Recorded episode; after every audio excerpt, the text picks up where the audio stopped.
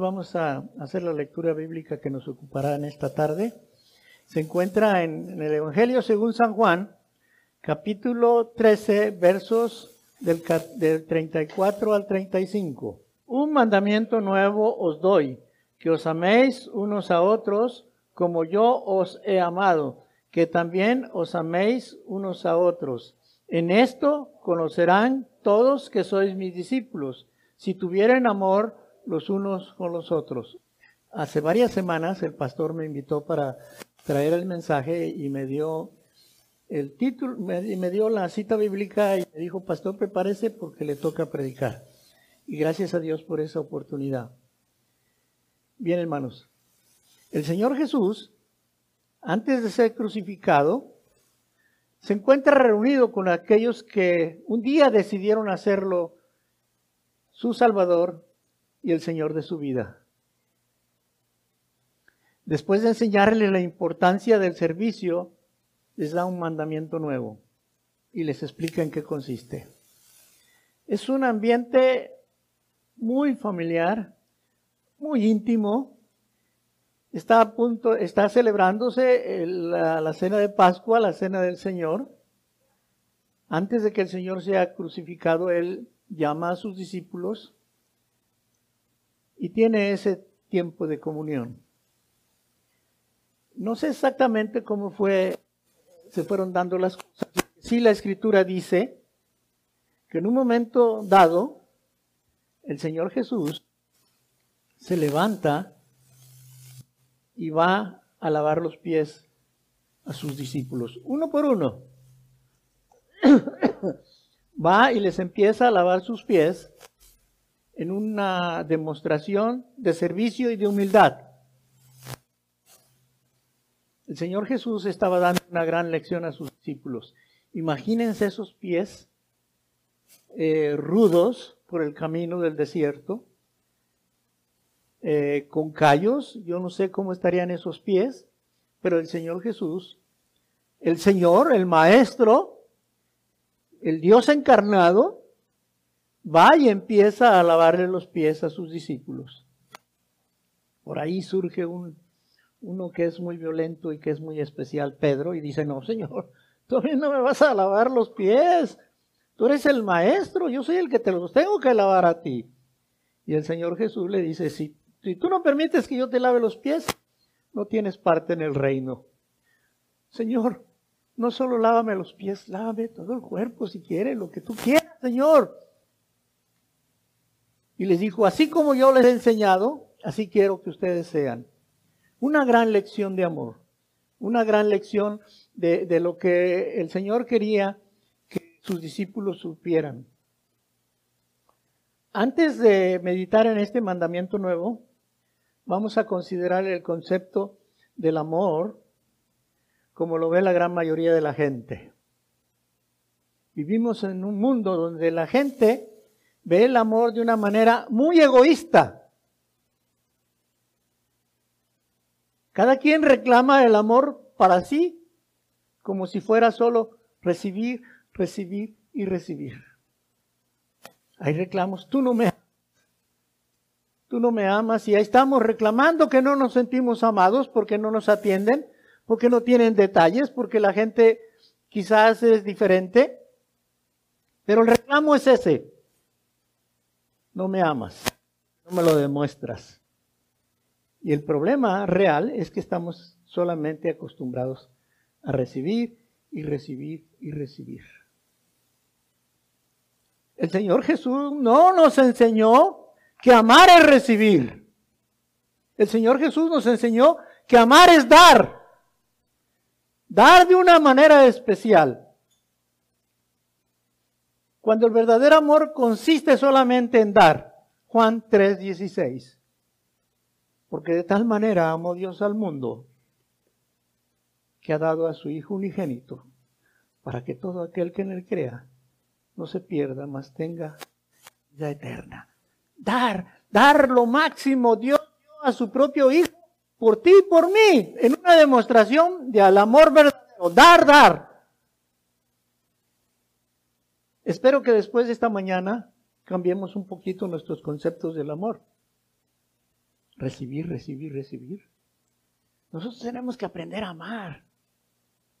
Jesús estaba lidiando con un grupo de gente diferente. Cada uno de los discípulos era diferente en su carácter, en sus, formas, en su, en su, trabajo, en su forma de, de actuar o responder a la, reaccionar a las situaciones, eran diferentes. Pedro, muy violento hasta cierto punto, muy, muy agresivo. Juan, muy amoroso. Todo el mundo lo pinta como que el discípulo amado porque se recargaba en, en el costado del Señor. Los hijos del trueno, Ah, Señor, tú nomás di y ahorita oramos para que caiga fuego del cielo, destruya a estos. Otros, Señor, cuando estés en tu reino, yo quiero pedirte que mi hermano esté a un lado tuyo y el otro al otro lado yo. Cada uno buscando sus propios intereses y el Señor Jesús estaba lidiando con ese carácter. Y a todos los amaba. Aún al traidor a todos los amaba de una manera especial. Y lo extraordinario es que el Señor Jesús les empieza a enseñar este nuevo mandamiento. Las cosas no son como se ven, no son como el mundo las enseña. Las cosas son muy diferentes. Este asunto que el Señor Jesús les iba a enseñar a sus, a sus discípulos es que Él quería enseñarles otro nuevo estilo de amar, otro nuevo estilo de expresar. No todos somos diferentes. No sé si les suena eso. No, no todos somos iguales, todos somos diferentes. Todos somos diferentes. Hace muchos años que yo empecé a pensar en este concepto.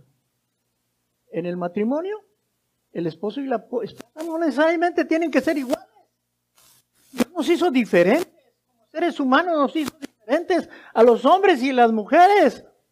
Nos hizo diferentes en muchas cosas.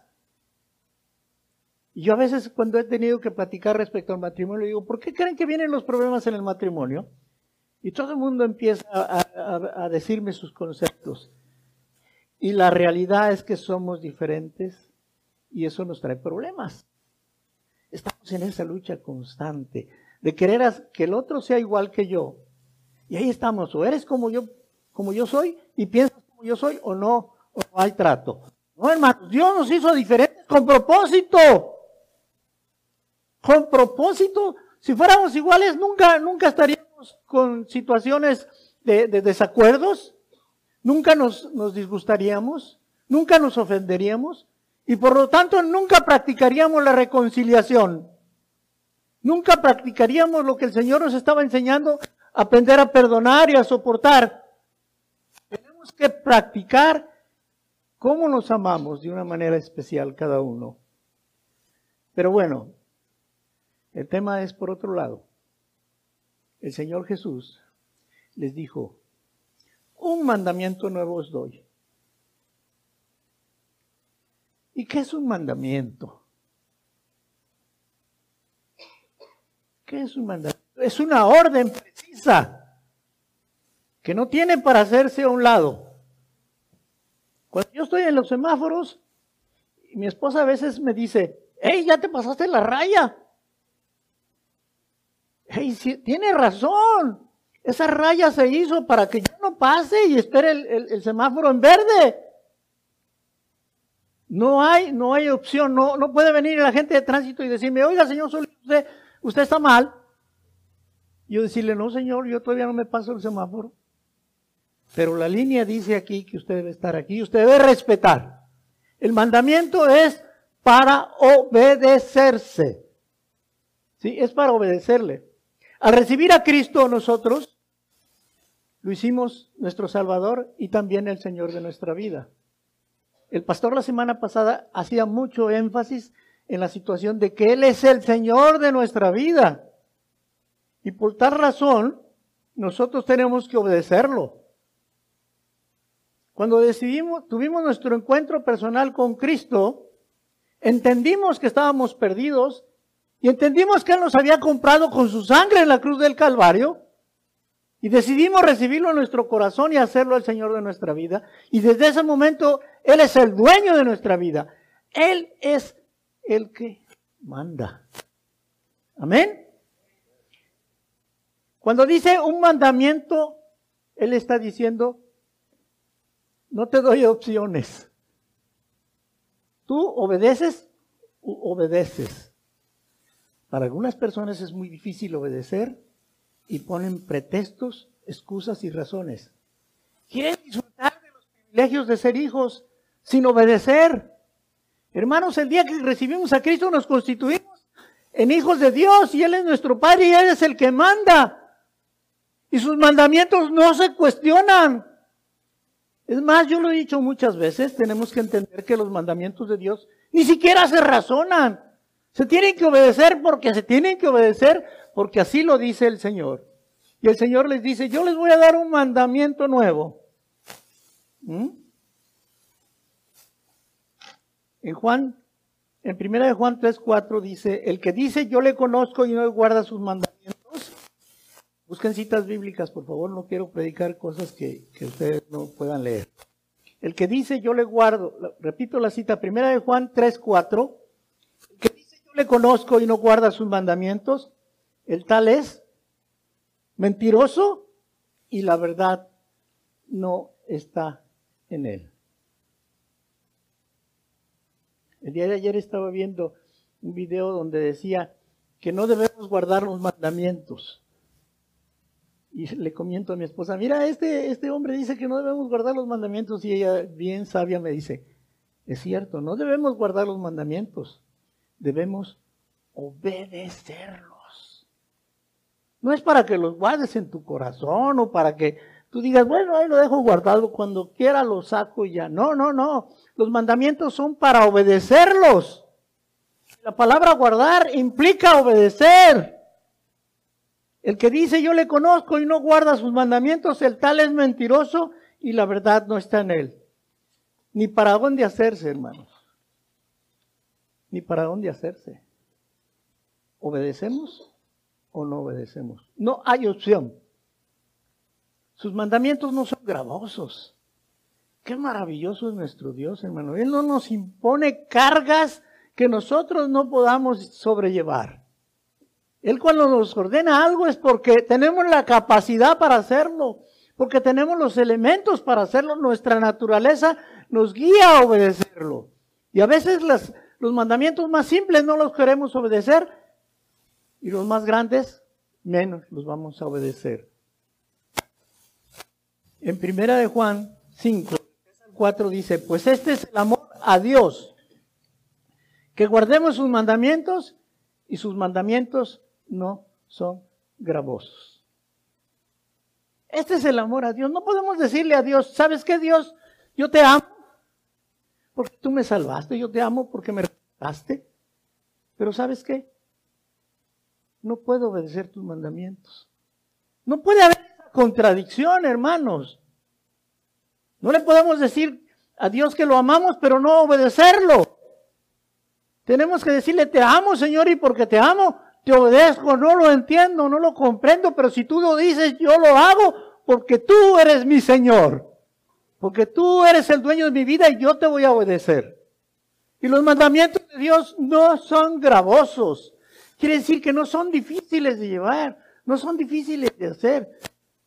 La mayoría de los mandamientos que Dios nos impone son simples, sencillos, que los podemos hacer. Solamente es tomar la decisión hacerlo.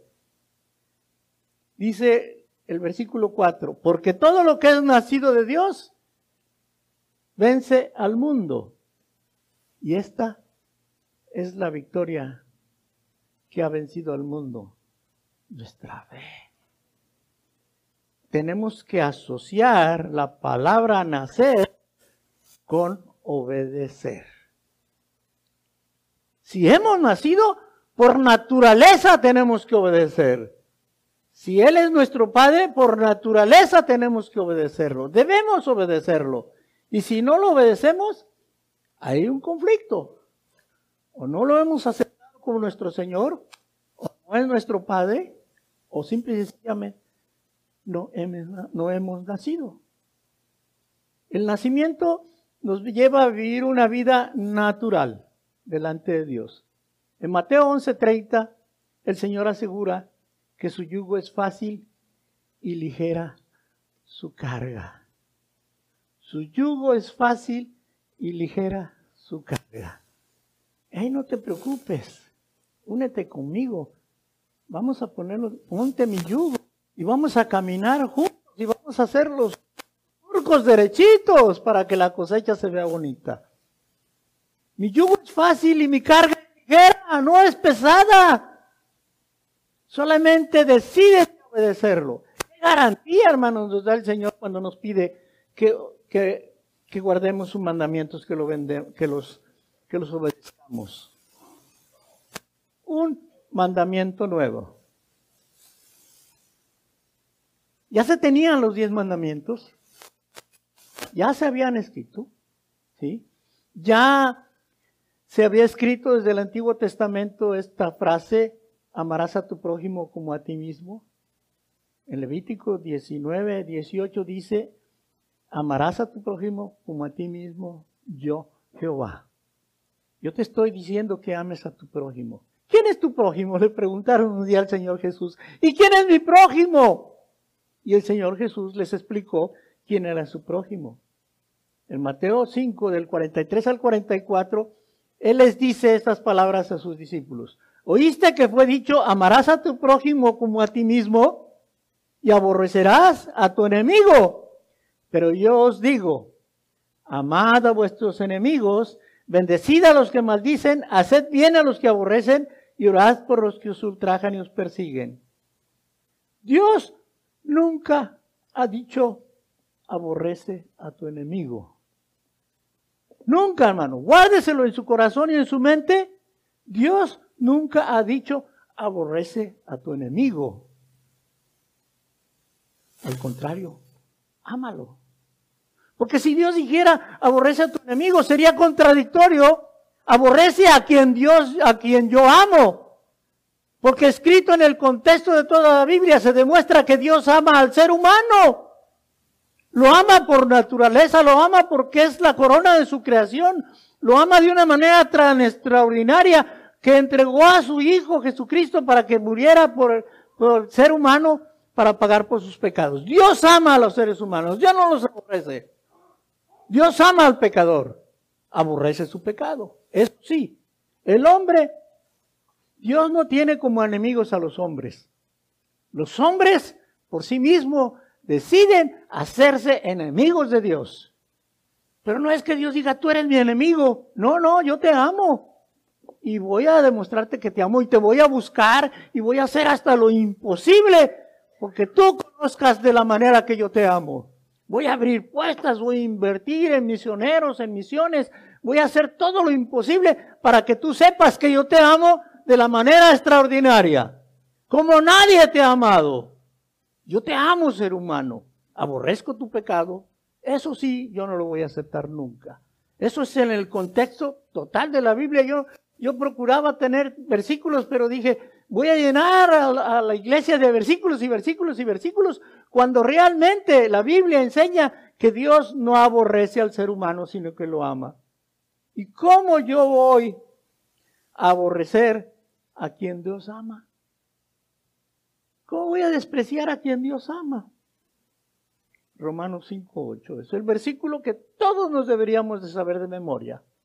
Mas Dios muestra su amor para con nosotros, en que siendo aún pecadores, Cristo murió por nosotros.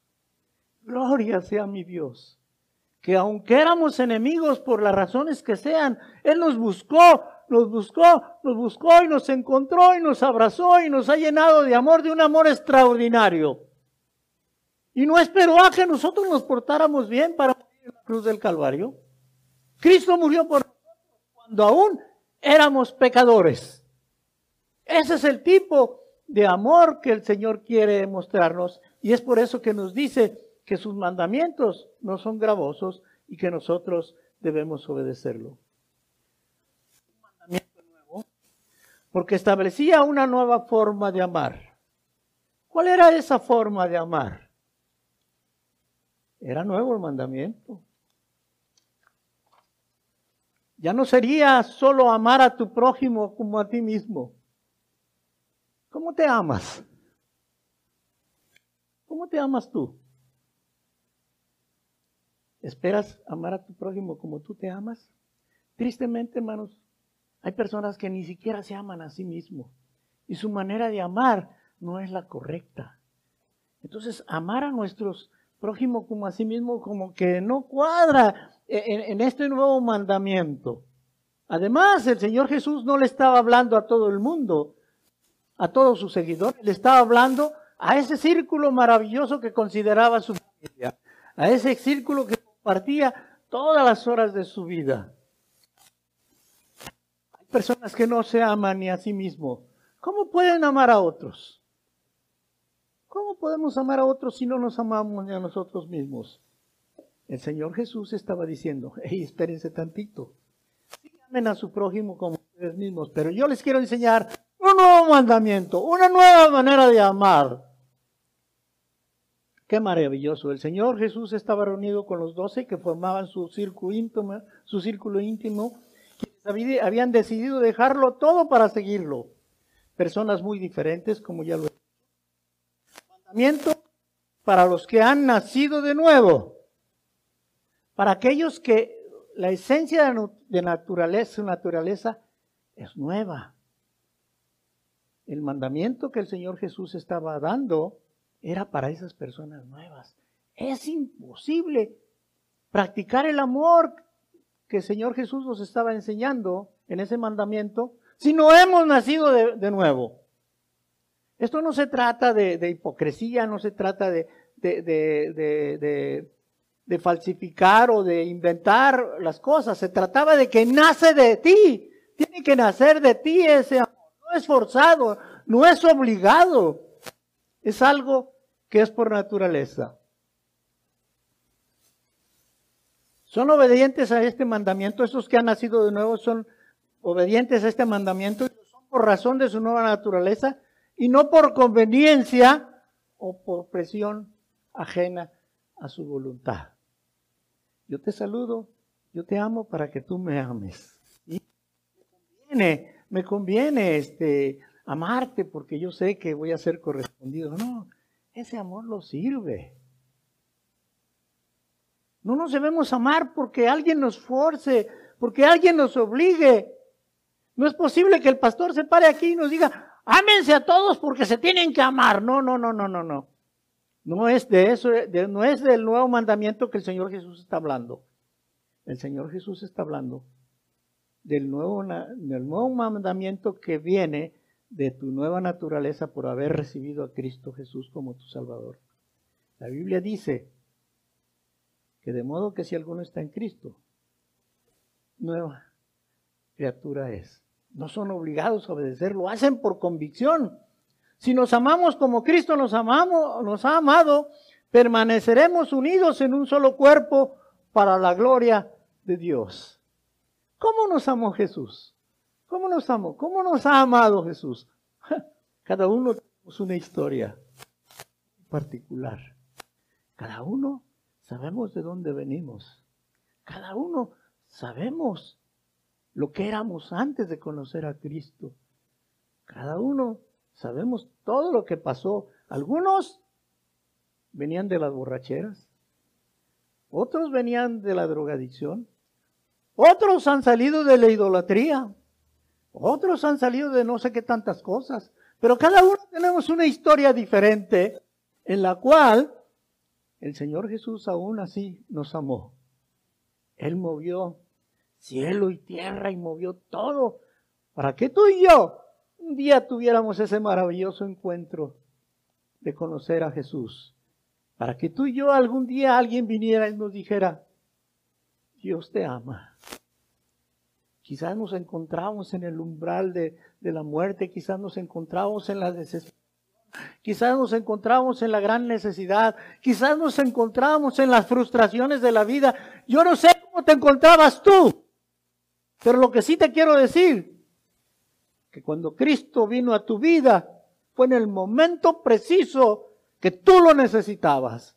Fue en el momento preciso que, que Él te decía, Aunque nadie te ame, yo te amo. Aunque todo mundo te desprecie, yo te amo. Y quiero transformar tu vida, te quiero hacer una persona diferente. Ese es el mandamiento nuevo que Dios está dando a aquellos que han nacido de nuevo. No es amar como cada quien nos, nos parezca bien. No, no, no, nada de que yo te amo a mi manera. No, hermanos, aquí no cabe eso.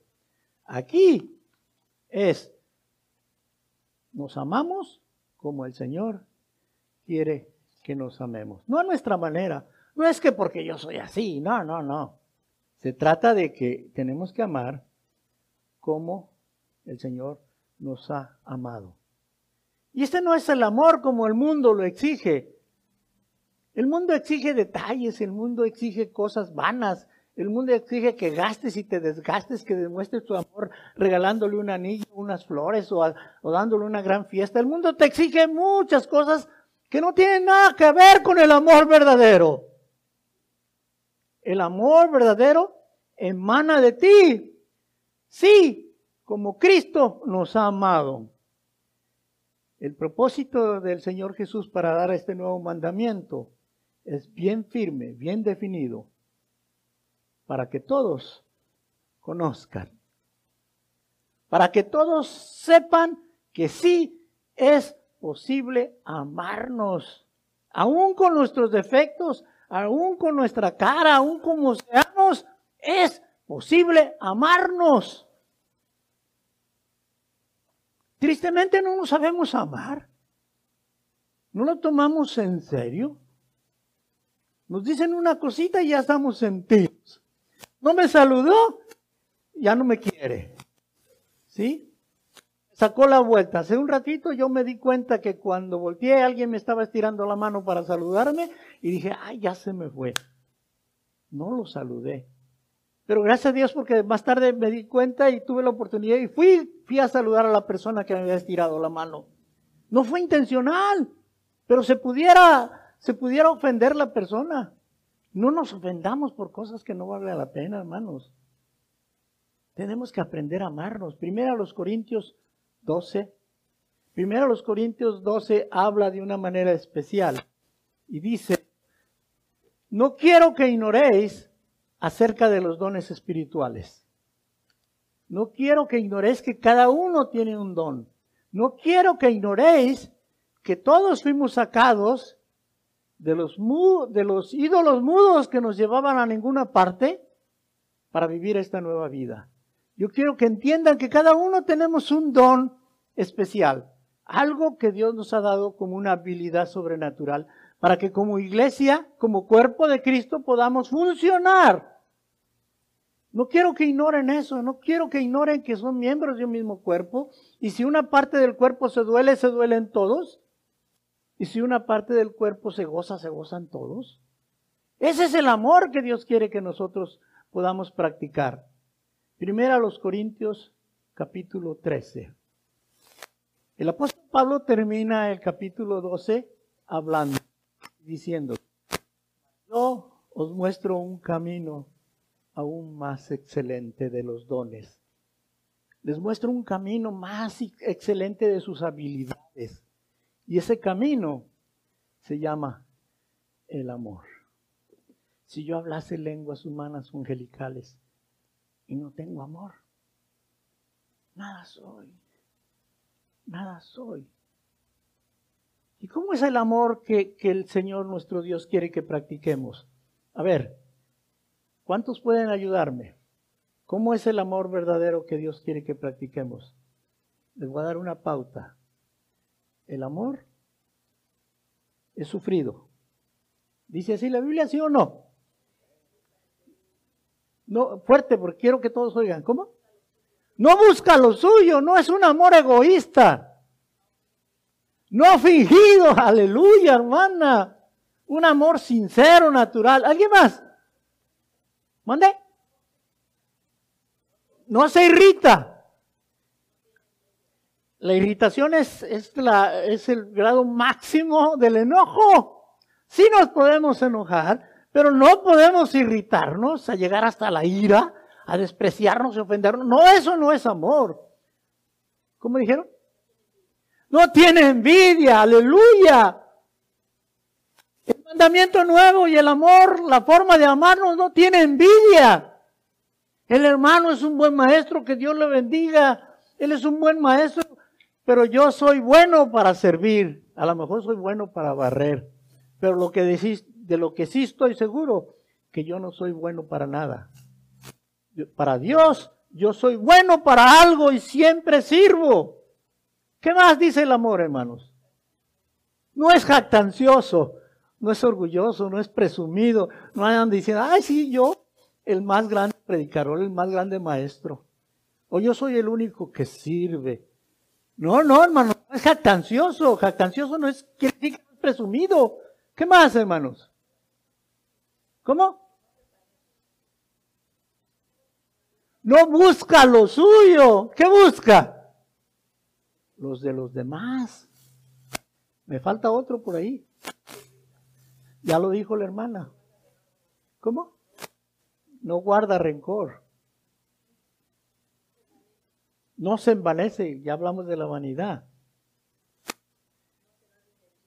No, no hace indebido, no hace cosas buenas que parezcan malas, ni cosas malas que parezcan buenas. ¿Mande? Es benigno. ¿Qué quiere decir benigno? Es el nombre de una persona, pero también es, es el carácter de alguien. ¿Qué quiere decir benigno? es bueno, bondadoso, es, es algo extraordinario. Todavía no, todavía no me dicen el que yo tengo aquí en la mente. Todo lo sufre, ya lo dijimos, es sufrido. ¿Eh? Todo lo que, todo lo soporta. Miren, hermanos, ay, hermanos, nos enojamos por cualquier tontería. No soportamos nada, no aguantamos nada. En vez de proceder a ir a decirle al hermano, hermano, me ofendiste, nos enojamos y agarramos camino. Debemos de ir, hermano, lo que usted dijo me ofendió. Y el hermano, como tiene su naturaleza, va a decir, hermano, perdóname por favor. Por favor, perdóname, no me di cuenta. Porque a veces, hermanos, decimos cosas que ofenden a otras personas y ni cuenta nos damos. Y nunca lo sabemos. Porque no somos sinceros, no somos honestos. no me dicen el que, el que estoy esperando. ¿Mande? No se goza de la injusticia. Él se goza de la justicia. Ya, está, ya lo leyeron todos. ¿Mande? Se goza de la verdad. Hermanos, el que yo estaba esperando que me dijeran es, no se piensa el mal. Ahí está, hermanos no se piensa el mal.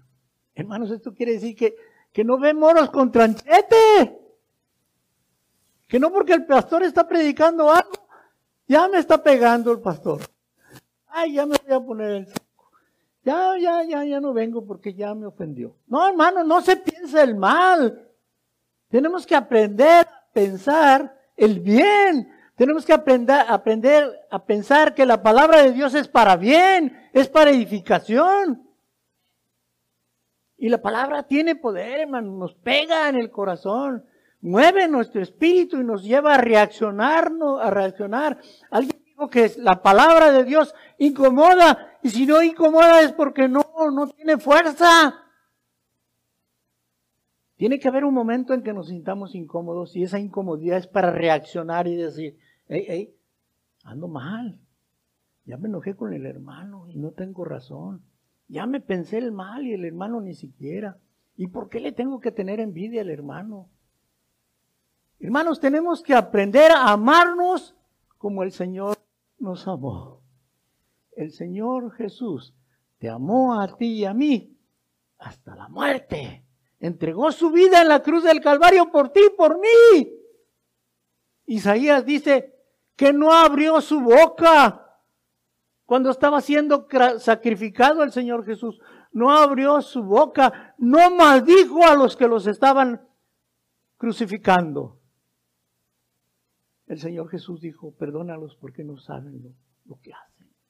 El Señor Jesús estaba derramando todo su amor en la cruz del Calvario para enseñarnos aprender a amarnos los unos por los, a, a los otros. Tenemos que amarnos, tenemos que buscarnos, tenemos que velar por las necesidades de cada uno, no solamente necesidades materiales, necesidades espirituales. A veces algunos tienen necesidad solamente de ser escuchados. Tenemos que, suplir nuestras necesidades. Hace muchos años, y ya lo dije, tuvimos un estudio por varias semanas sobre lo que es el amor y la conclusión del amor es suplir necesidades. No todos necesitamos lo mismo. No todos necesitamos dinero. No todos necesitamos que oren por nosotros. Todos somos diferentes. Pero tenemos que aprender a amarnos como el Señor Jesús nos ha amado. Amén, hermanos. Qué bonito canto cantamos. Me inspira, me inspira, me gusta mucho. Hace muchos años que no los cantábamos y cuando el pastor me dijo el tema, yo dije, pues ese canto está muy bonito. El propósito de, de, que nosotros nos amemos, hermanos, para que todos conozcan que somos sus discípulos, que sabemos con la ayuda de Dios amar a nuestros hermanos y estar unidos en Cristo. Somos un cuerpo. La iglesia, cada iglesia, cada congregación con fundamento bíblico es el cuerpo de Cristo y miembros los unos de los otros. Cuando nosotros estamos unidos, damos testimonio a todos los que nos rodean. Yo he escuchado palabras que dicen, ay, mira cómo se aman, cómo se preocupan, cómo se buscan, cómo se quieren, cómo se soportan. Y eso es testimonio al mundo para que conozcan que realmente somos discípulos de Jesús, que realmente hemos nacido. El Señor Jesús nos ha mostrado el modelo para amarnos. Aprendamos a amarnos. Practiquemos. Si tú tienes diferencia con alguien, es tu oportunidad. ¿Cómo puedes tú orar si estás enojado con tu hermano? ¿Cómo puedes tú tener una situación con tu hermano y no, eres capaz de reconciliarte. Tenemos que aprender a reconciliarnos, hermanos.